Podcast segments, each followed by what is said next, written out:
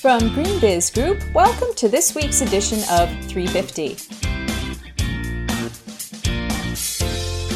I'm Heather Clancy, filling in as host this week from New Jersey for Joel Makower, who is enjoying a few well-deserved days off. On this week's edition, Procter & Gamble gets back to nature. What makes Al Gore hopeful? And former Unilever CEO Paul Polman advocates a more inclusive green capitalism. What makes us optimistic? This week on 350.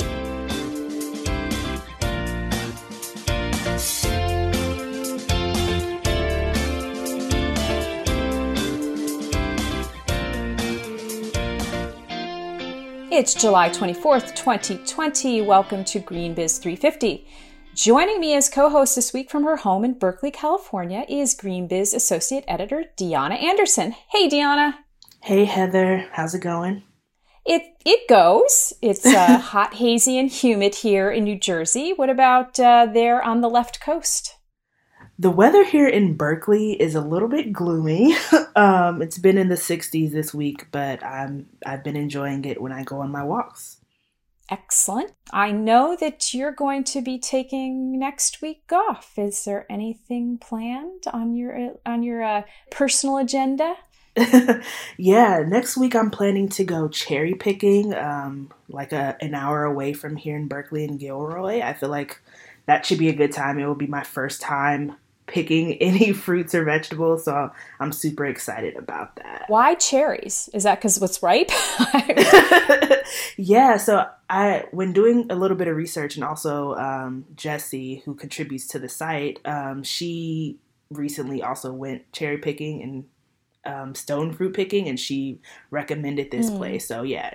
Okay, and what are you gonna do with that those cherries? I might make a pie. I might just mm. eat them straight from the from the fridge once they straight get, from the tree. Yeah, exactly.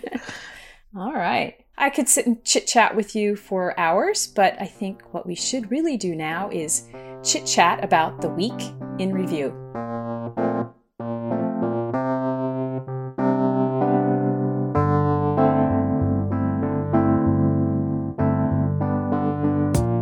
Get us started with our first story of the week. Eight cities share how racial justice is embedded into their climate plans.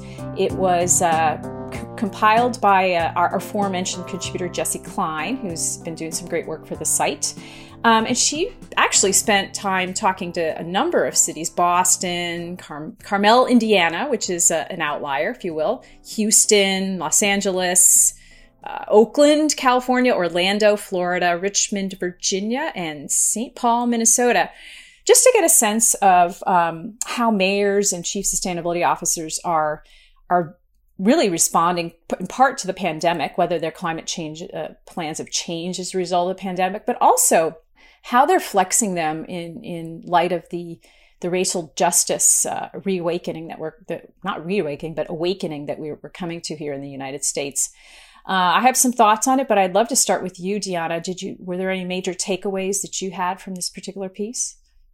So, Heather, you mentioned um, Carmel, Indiana, and how that is kind of an outlier. Um, and I think part of the reason for that was that um, the mayor, Mayor James Brainard, he is a Republican, um, but he was talking about how to make his city greener through transportation initiatives.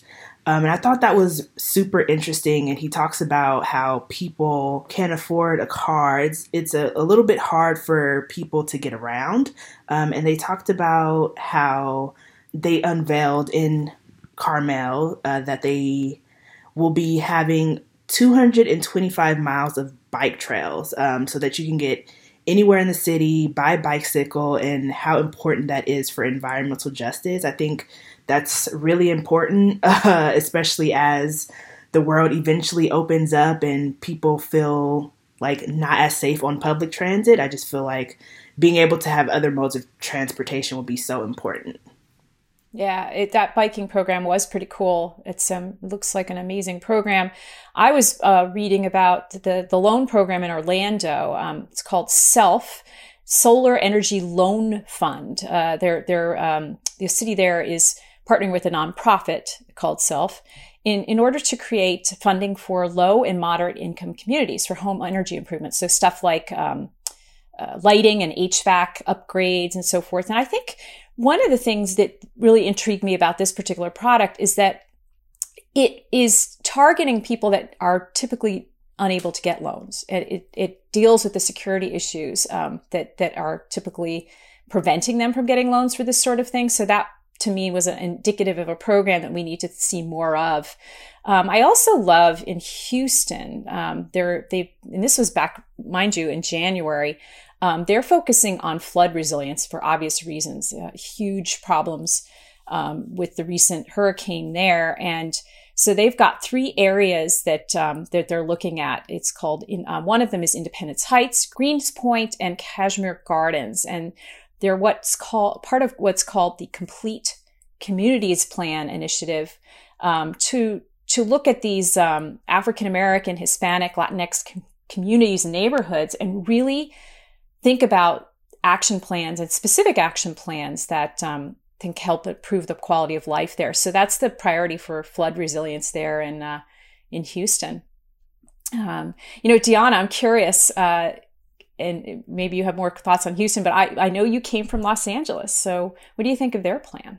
So I did. I grew up in Los Angeles. I haven't lived there for a while now, but um, I think it's super important uh, the work that they're doing. For example, this transformative climate communities program, um, in which they are giving away grants, uh, a total of thirty million dollars in grants to um, the Watts neighborhood, which I mean, I grew up basically down the street from that neighborhood, and I saw really? how, okay. yeah, um, mm-hmm. one of my best friends growing up, I would be at her house all the time, and there's mm-hmm. a lot of need for uh, people in that community to have access to all the environmental and sustainability resources that are out there. So mm-hmm. I'm super excited to see uh, what comes of that program.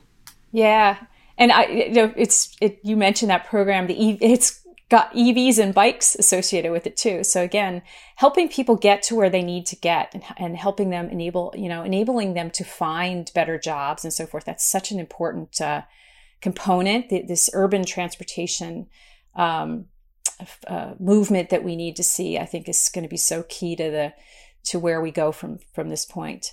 So um, I want to move on from this story to. Uh, one that I actually did this week, uh, I interviewed the former Vice President Al Gore. So cool.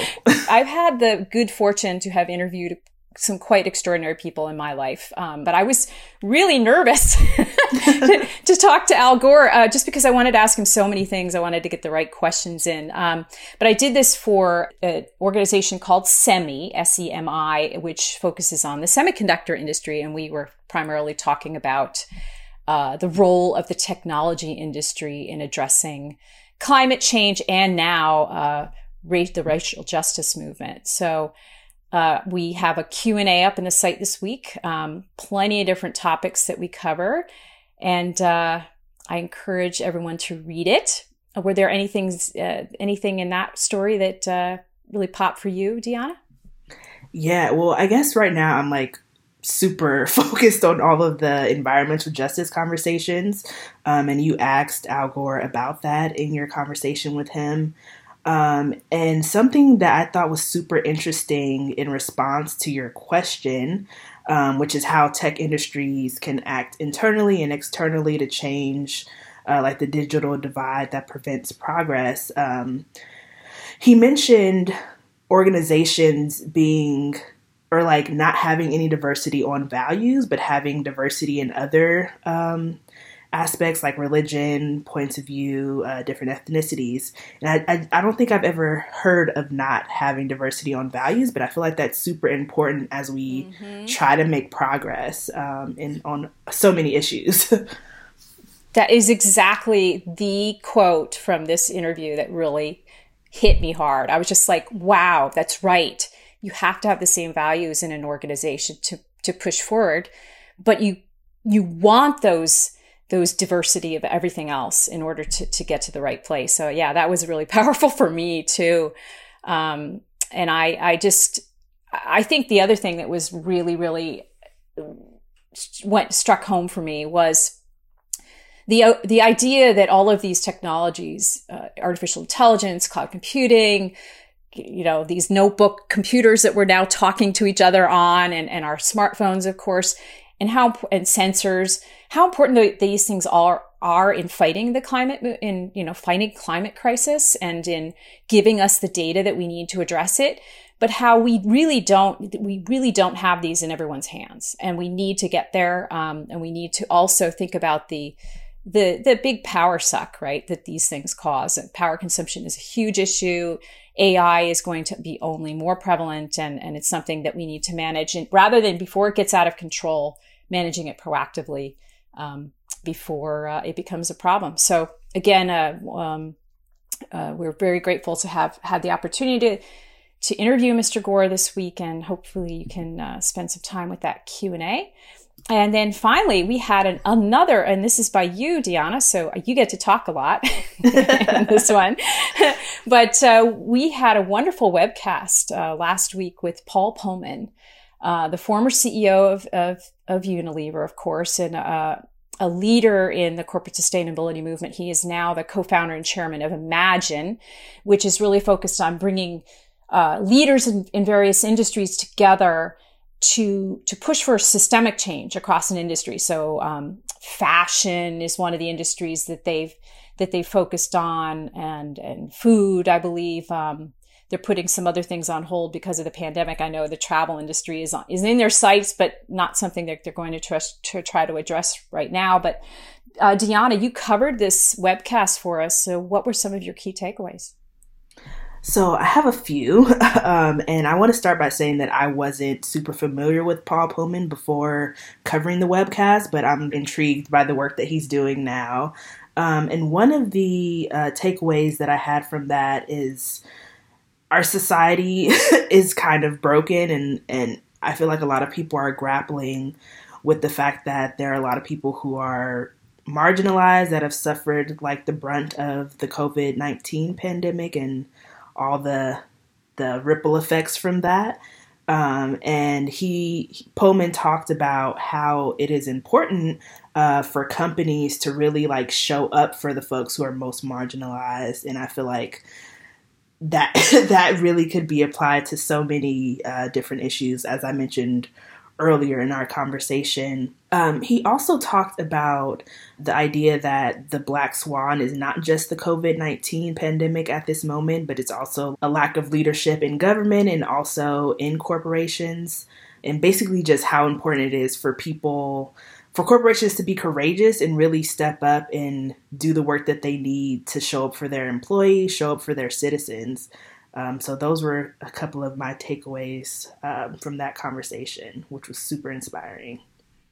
Well, thank you for that. Uh, you can read Diana's story on the site, of course. It'll be linked here in the episode run list. Um, and you should also check out the archive of the webcast, which is also on greenbiz.com.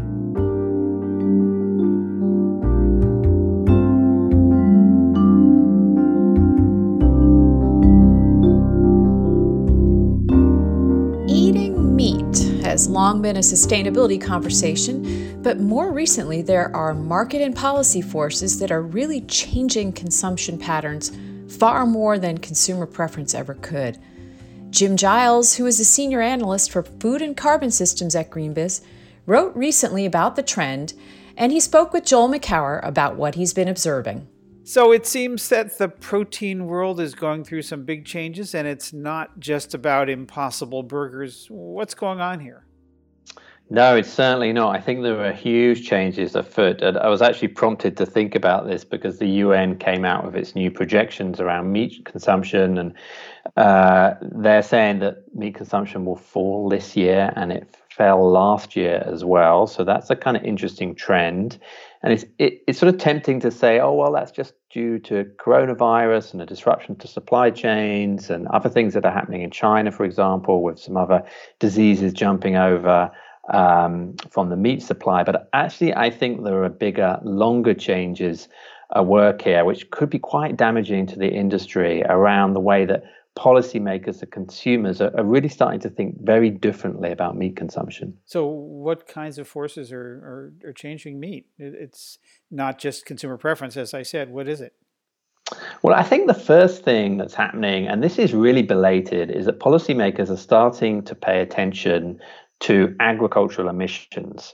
And if you think about how long now we have been having this debate about reining in emissions, it's kind of incredible that it took this long to get to agriculture. Because uh, if you take our whole food sector as a whole, it's around 25% of global emissions. So it's really sort of comparable to the sectors we paid much more attention to, like energy and heavy industry and transport. But for various reasons, agriculture hasn't had that much attention. That is now starting to change. We're really seeing it, agriculture play a bigger role in some of these uh, large international negotiations around climate change.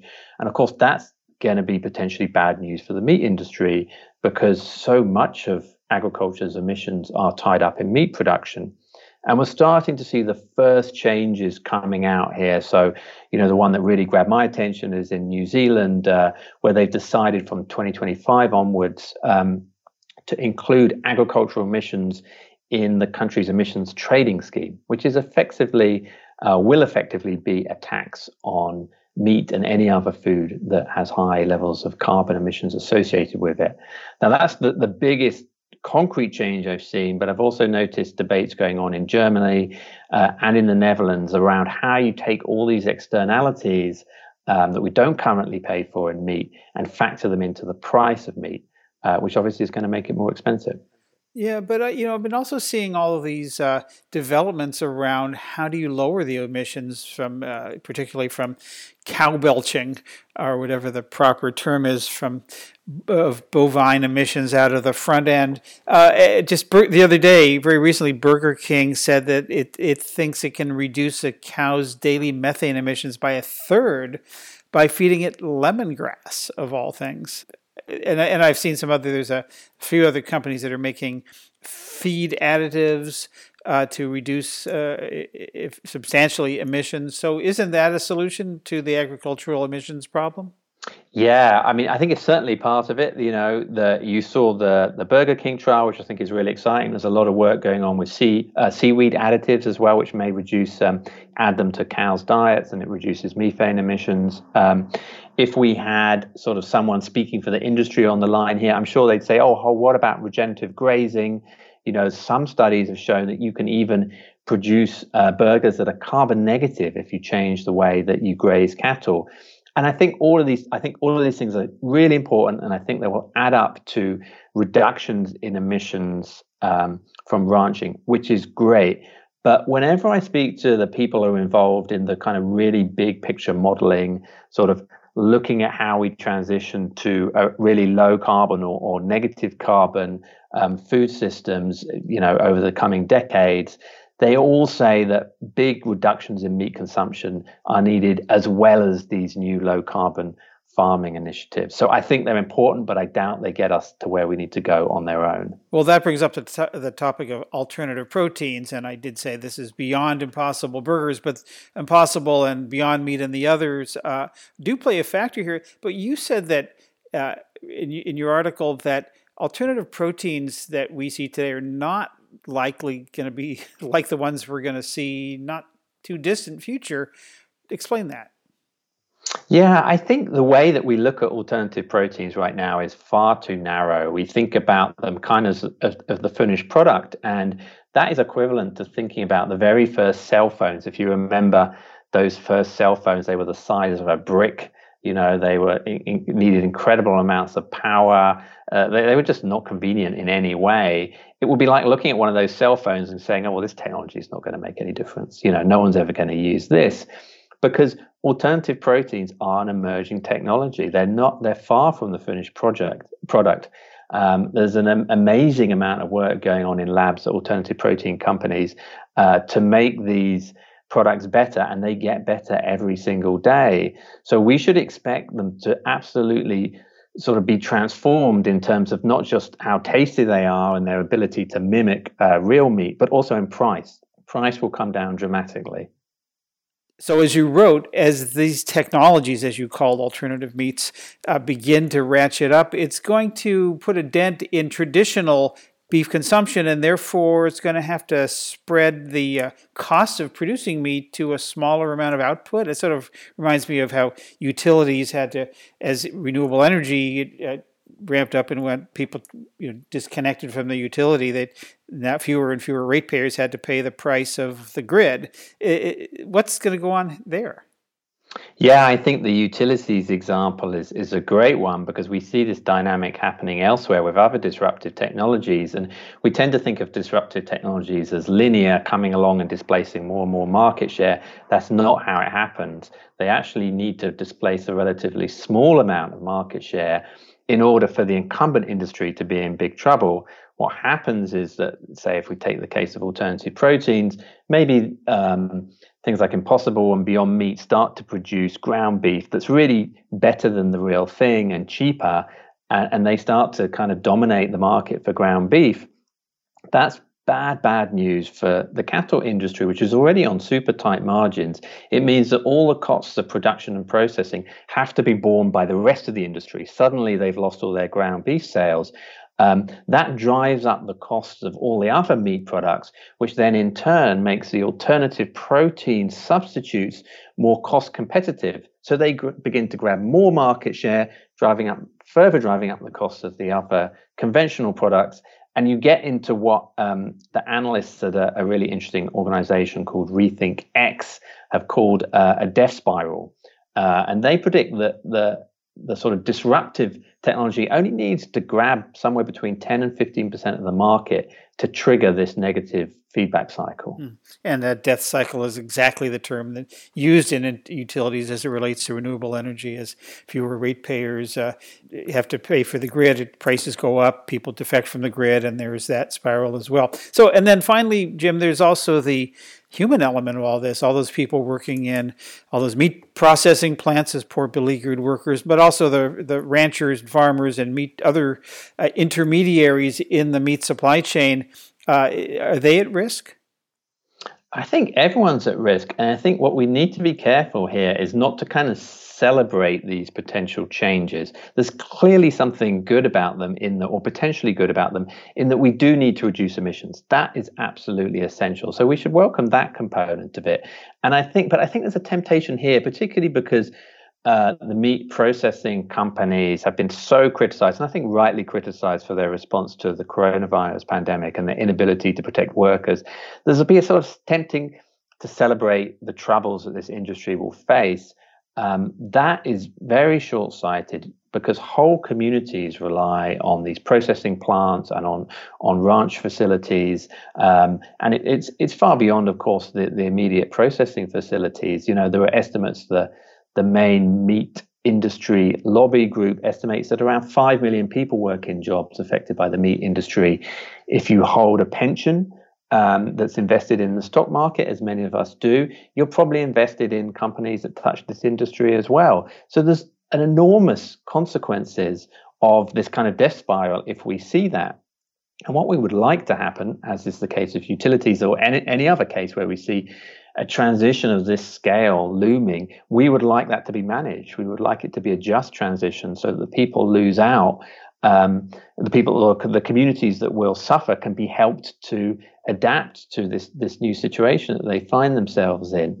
Um, and often, as is the case in other industries, and particularly in the food industry, I, I think we see a, a a real lack of that kind of leadership. I am not really aware of any government initiatives that are interested in making this a just transition, um, and that could prove to be a big mistake. Well, a sustained, orderly, and just transition. This stuff is never easy, sustainability. You can read a lot more about these issues and subscribe to Jim Giles' Food Weekly newsletter, fresh every Wednesday. Just go to greenbiz.com. Uh, Jim Giles, a senior analyst, food and carbon systems here at Greenbiz. Thanks, Jim. Thanks, Joe.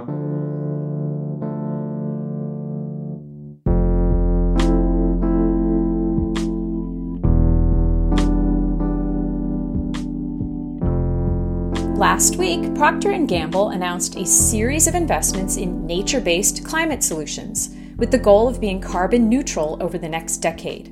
We're talking about approximately 30 million metric tons of carbon dioxide from 2020 to 2030. Although it hasn't disclosed what it's spending, it has already announced projects in Brazil, Germany, Northern California, and the Philippines.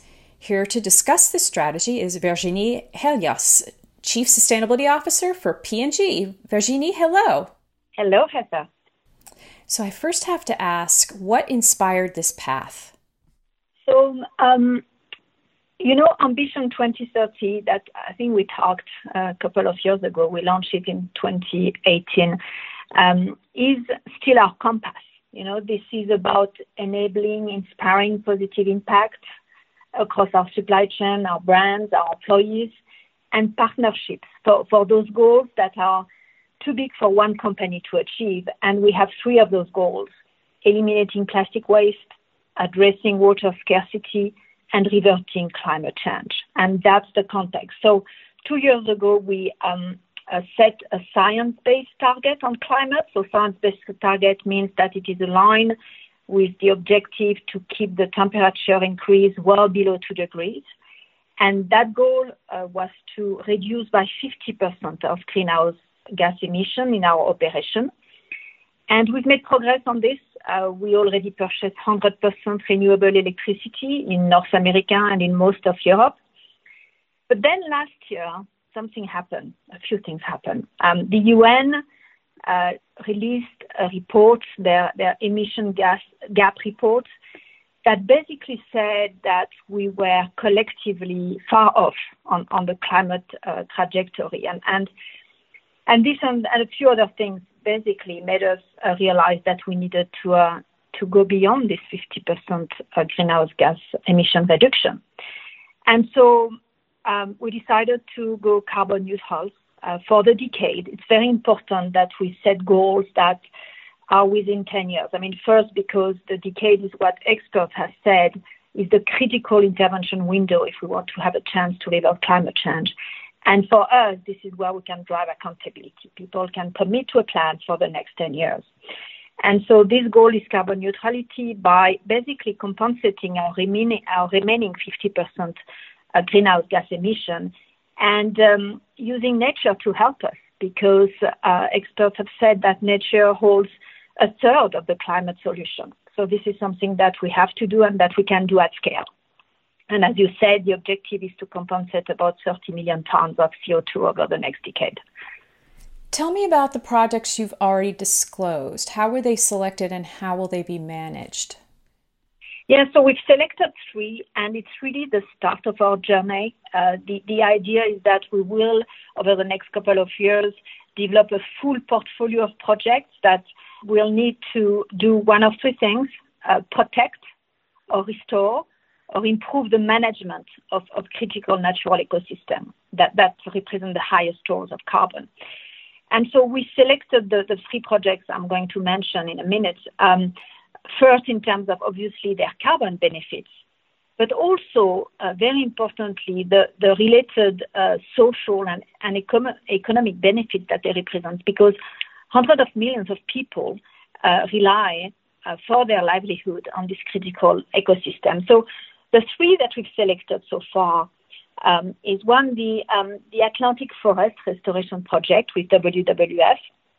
This is one that uh, will have a big impact on, on biodiversity, but also on water, water quantity, water quality, and also on food security for, for the uh, indigenous population that, that rely on, on the forest for, for livelihood. The second project is uh, joining the Evergreen Alliance by the Arbor Day Foundation. And this one is more about restoring, and it's restoring uh, degraded forest in uh, Northern California and in Germany. Those are regions that have been uh, devastated by wildfires.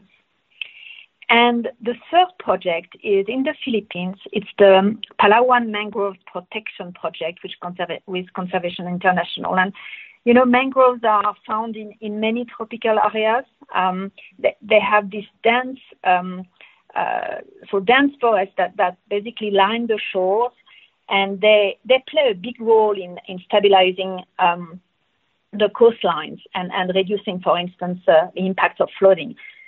Um, so, so they actually uh, are protection against the, the impact of climate change, and but also because their soil is very rich, it can absorb and store a great deal of carbon. So, uh, they are critical in, in limiting global uh, warming.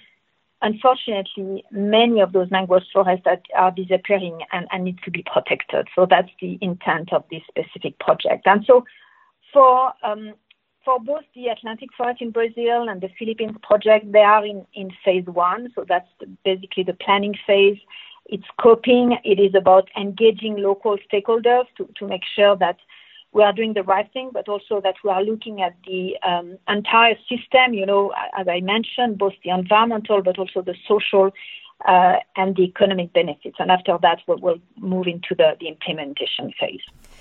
So, how does P&G fund initiatives of this nature?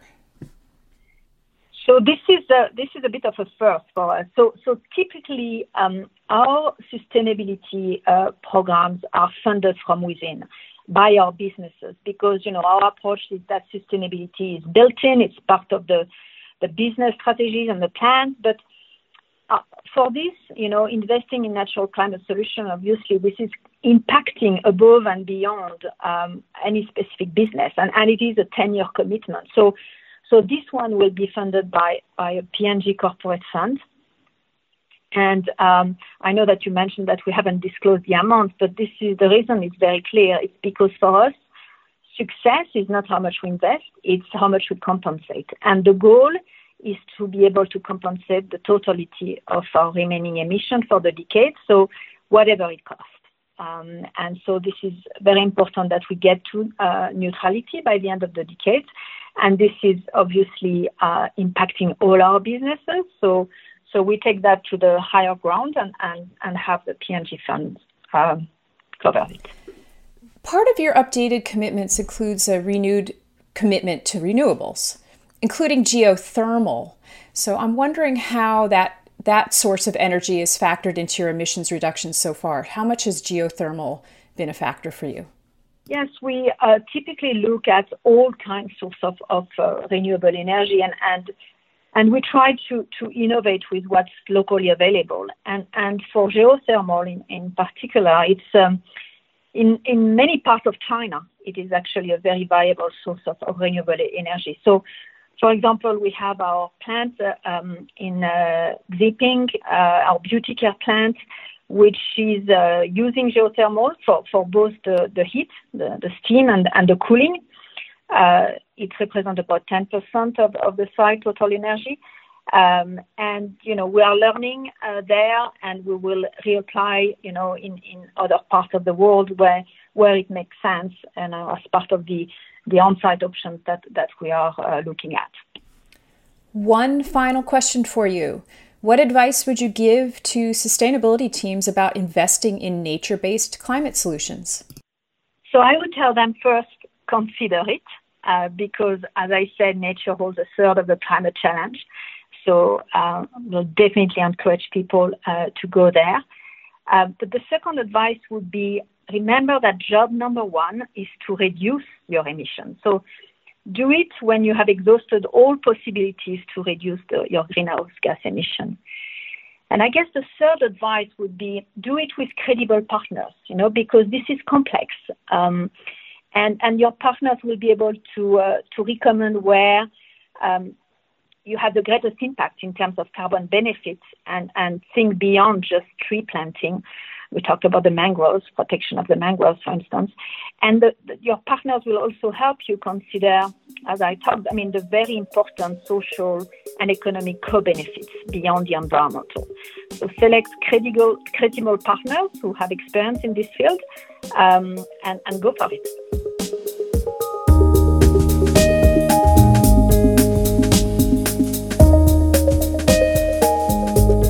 We'll end this episode with two more highlights from our interviews with the 2020 GreenBiz 30 Under 30 honorees. This week we hear from two individuals focused on the food system. Arturo Elizondo, CEO of Clara Foods, and Alyssa Harding, the Executive Director of the Sustainable Food Trade Association. Hi, I'm Arturo Elizondo, founder and CEO of Clara Foods. It's easy to think that government just wants to stand in the way of progress, right? That government is is is is there to obstruct, to delay things. And what I really appreciate is that government is like when I was there, like they, they really want to work with the private sector. Like they really want to to make things work. They ultimately have positive intentionality, and um, and so I think it really changed the way that that that that that, that, that at least we as, as Clara approach government because you know we, we want to be able to engage in every step of the way. They've been we've had very productive conversations, and and so I think that that you know I think switching them switching it from from seeing them as adversaries, which I think oftentimes it's easy to kind of get stuck in that mindset of of of adversaries to to actually make them you know, how do you leverage government to, to actually be a great ally for what we're doing? And, and I think that's been a, a very helpful way of looking at things. And then also number two is, you know, we're a biotech company. I think what's been helpful in being in government is that you know, things don't happen overnight, right? There's a process, and that's you know I think helped me as well, you know, be a little bit more patient when it comes to to science and to process, and and really letting things play out as well. But there's so many, there are only so many things that you can influence, and there are some things that you need to let go. My name is Alyssa Harding. I am currently the executive director of the Sustainable Food Trade Association. Um, what my work really orients around with SFTA is um, transitioning to truly sustainable business models and working on developing a more sustainable, equitable food system. Um, my background is in agricultural ecology and environmental policy, and I've been working in the past few years in the food industry trying to uh, drive institutional change through sustainability. No small feat, but a labor of love. So, one of the things that I'm proud to support, which is an initiative of a group called OSC Squared, is JEDI. It's Justice, Equity, Diversity, and Inclusion. And so, we've started with a Women on Boards initiative, a benchmarking survey across the industry to figure out where the gaps are, and then to develop programming and, and connectivity across the industry to empower minorities, people of color, women to, to have more executive roles within kind of the decision making piece of what, what our work orients around. And I actually had the pleasure of mentoring a, a pitch slam participant. So at Expo West, New Hope throws this amazing pitch slam where up and coming companies pitch their brand, pitch their products, and, and try to win a huge prize pack. And Rachel, who is the founder of Yeah Yeah Yeah, which is utilizes Yaupon, which is a kind of tea-like ingredient. So it's a new ingredient that brings biodiversity to the ecosystems. But she's also bringing diversity from the farm to her office. She's working with um, a female minority farmer in the southeast which is improving their livelihood and she's leveraging her brand to market those connections and the transparency from farm to retail. So I think empowering a women a woman founder, women farmers, people of color and finding ways to address the disparity especially in land ownership and farming for minorities and people of color that I think you, we just need to start to tackle that more than we have in the past because all too often I sign on for a webinar or I go to an event and the room is older white men. And I think many of them certainly offer a lot of advice, a lot of experience, a lot of perspective, but it's hard for people in those situations when they don't see someone that looks like them in a place of power. So focusing on that and, and leveraging those executive opportunities to diversify the way that our industry moves forward.